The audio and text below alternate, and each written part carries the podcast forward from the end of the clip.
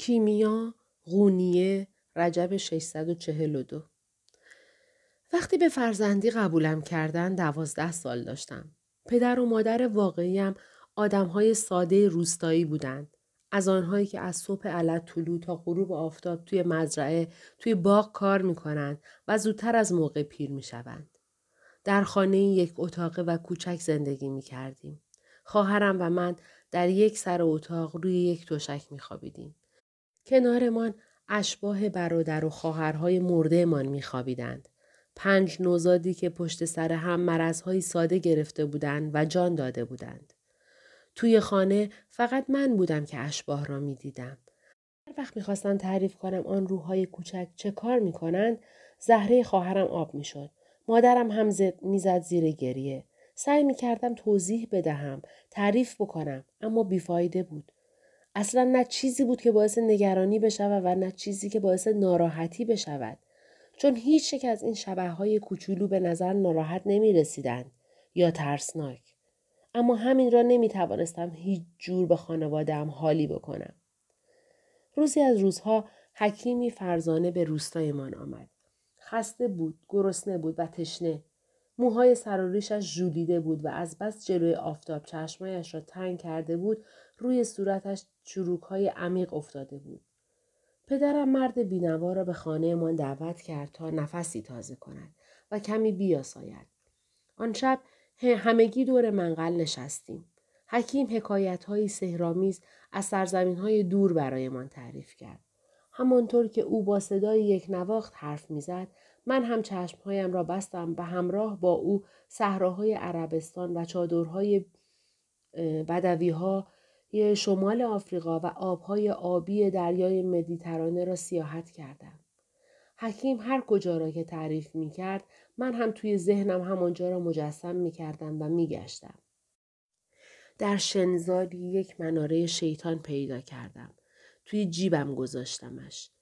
می‌خواستم از یک طرف شنزار به طرف دیگرش بروم که ناگهان بوی زننده و بد به مشامم خورد. ناچار ایستادم و چشمهایم را باز کردم. دیدم روی زمین افتادم. نگو غش کرده بودم. نگو خواب می دیدم همه اهل خانه دورم جمع شده بودم و با نگرانی نگاه هم می کردن. مادرم با یک دستش سرم را نگه داشته بود و با دست دیگرش پیازی نصفه را جلوی دماغم گرفته بود و مجبورم می کرد بویش کنم. خواهرم شادمانه دستهایش را به هم زد. حالش سر جا اومد. زنده باد. کیمیا برگشته. مادرم آه عمیقی کشید و گفت خدای شکرت. بعد به طرف حکیم برگشت و قضیه را توضیح داد. کیمیا از وقتی کوچیک بود این مرض رو گرفته. همونطور که نشسته یه دفعه قش می‌کنه. حکیم چیزی نگفت. فقط با دقت به من نگاه کرد. طوری که انگار می‌خواست فکرم را بخواند. صبح روز بعد خیلی زود بلند شد. از همگیمان یکی یکی تشکر و خداحافظی کرد. اما پیش از رفتن پدرم را گوشه ای کشید و گفت دختر تو بچه ای استثنائیه. خدا به او استعداد بزرگی بخشیده. اگه ارزش چنین هدیه ای دونسته نشه حیف میشه. کیمیا رو حتما به مکتب بفرستیم. مادرم که گوش تیز کرده بود تا بفهمد حکیم چه می‌گوید یک دفعه وسط حرفهایش پرید. دختر چه احتیاج به مکتب داره؟ حکیم به دخالت مادرم اهمیتی نداد و گفت چون فرزندتون دختره به این معنی نیست که از چشم خدا افتاده. حق تعالی به او استعداد بخشیده. مگه شما نوزو بالله از خدا بهتر می‌دونید؟ حالا که دخترها مکتب ندارن دخترتون رو به شخص عالمی بسپرین. مادرم سرش را طوری تکان داد که انگار بخواهد بگوید عمرن. اما پدرم انگار گیج شده بود. پیدا بود حرفای حکیم رویش تاثیر گذاشته. به آدم های تحصیل کرده به علم و فن اهمیت می‌داد. مرا هم خیلی دوست داشت پدرم. پرسید اما کسی از علما رو نمی‌شناسیم. از کجا پیدا کنیم؟ آن لحظه بود که حکیم پیر پیشنهادی داد که مسیر زندگیم را به کل عوض کرد. فردی بینظیر در قونیه زندگی می‌کنه. اسمش مولانا جلال الدین رومیه. ممکنه داوطلب پرورش دختری مثل کیمیا بشه. دخترتو نزد اون ببر پشیمون نمیشی. همین که حکیم پایش را از خانه بیرون گذاشت مادرم دستهایش را به دو طرف باز کرد و بنای قرولند گذاشت حاملم کیمیا باید به کمک حالم باشه تازه دختر جماعت چه احتیاجی به درس و مشق داره چه حرفا بشینه تو خونه و بچه داری یاد بگیره کاش مادرم برای مخالفت با رفتنم دلایل دیگری می آورد. مثلا می گفت نمی توانم دوریم را تحمل کند.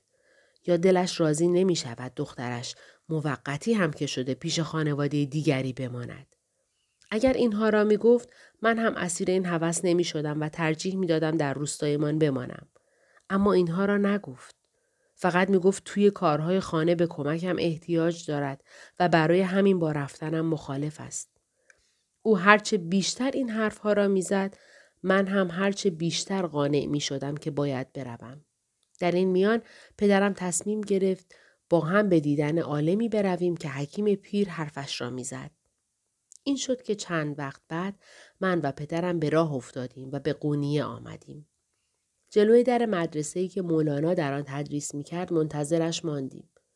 آقا بابام را اولین بار آن روز دیدم. او از پیش و طلبه ها از پس بیرون آمدند.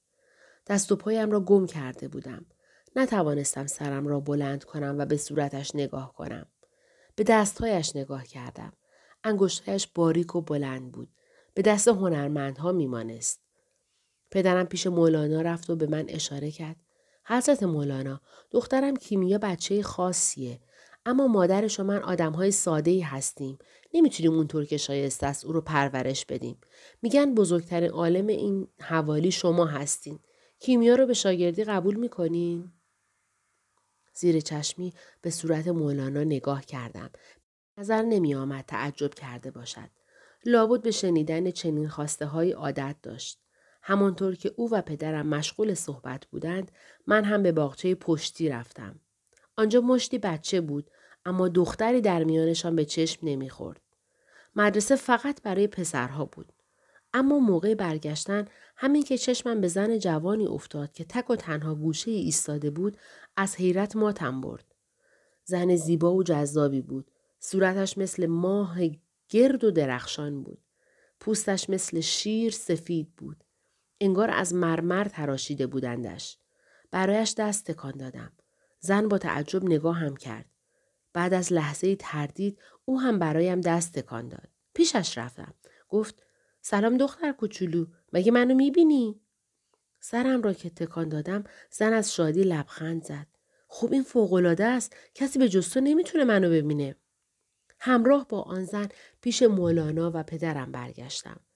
گمان می‌کردم زن غریبه را که پیشم ببینند صحبتشان را قطع می‌کنند. اما به حرفشان ادامه دادند. زن حق داشت. کسی جز من نمی‌توانست ببیندش. مولانا گفت بیا اینجا ببینم کی میای عزیز. اونطور که پدرت میگه خودت بدون معلم خوندن و نوشتن یاد گرفته ای.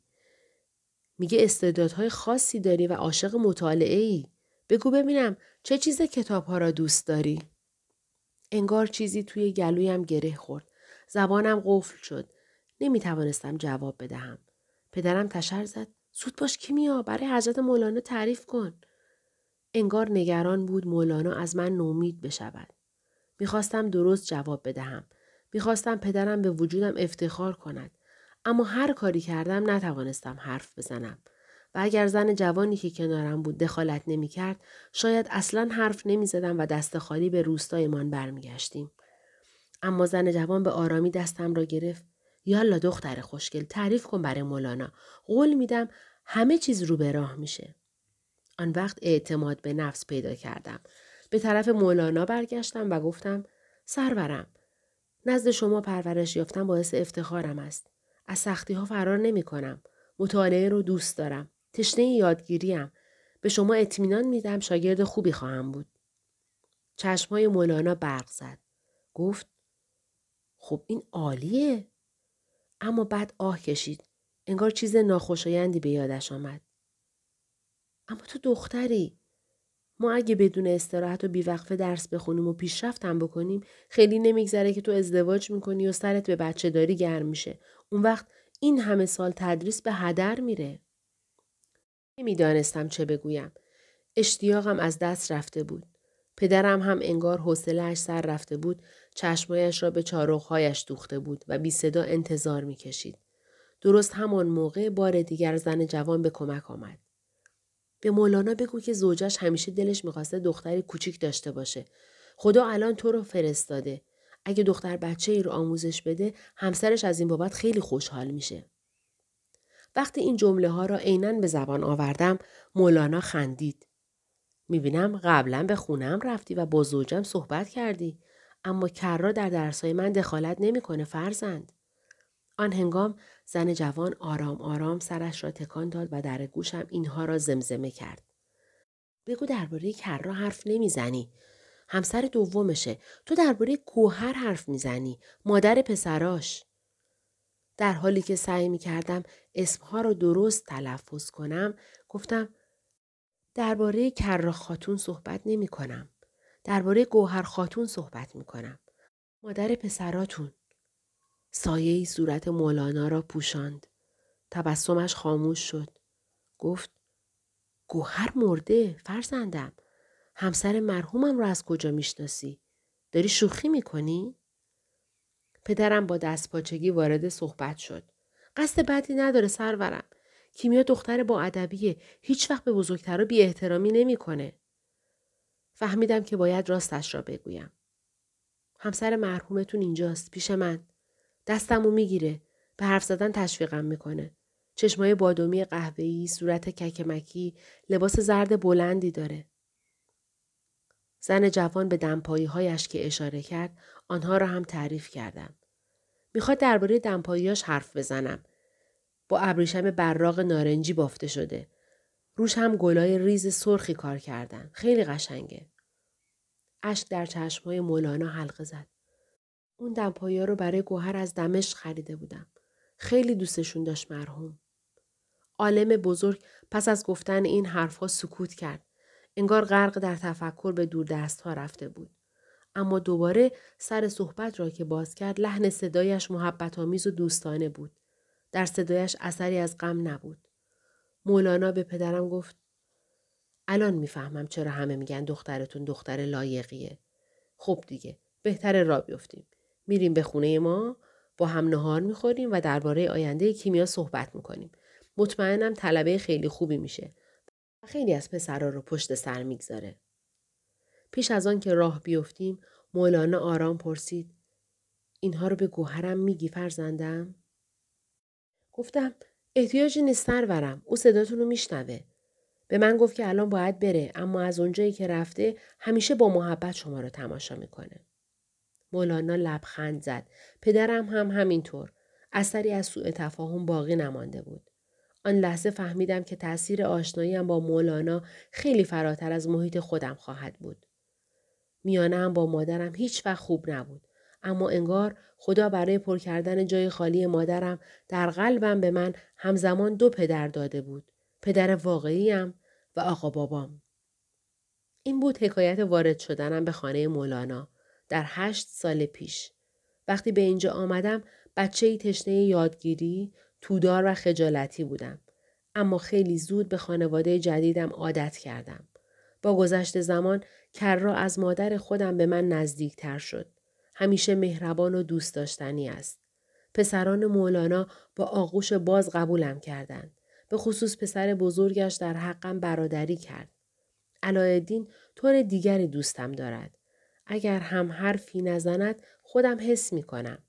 اما من فقط به چشم برادر نگاهش می کنم. سرانجام معلوم شد حق با حکیمی بوده که به روستایمان آمده بود. با آنکه دلم برای پدر و خواهرم خیلی تنگ می شود حتی یک بار هم از اینکه به قونیه آمده ام و جزو خانواده مولانا شدم احساس پشیمانی نکرده بودم. حتی یک بار هم زیر این سقف احساس تشویش نکرده بودم. تا موقعی که شمس تبریزی به اینجا آمد. پس از آمدن او دیگر هیچ چیز مثل سابق نماند. نمی‌شد بماند.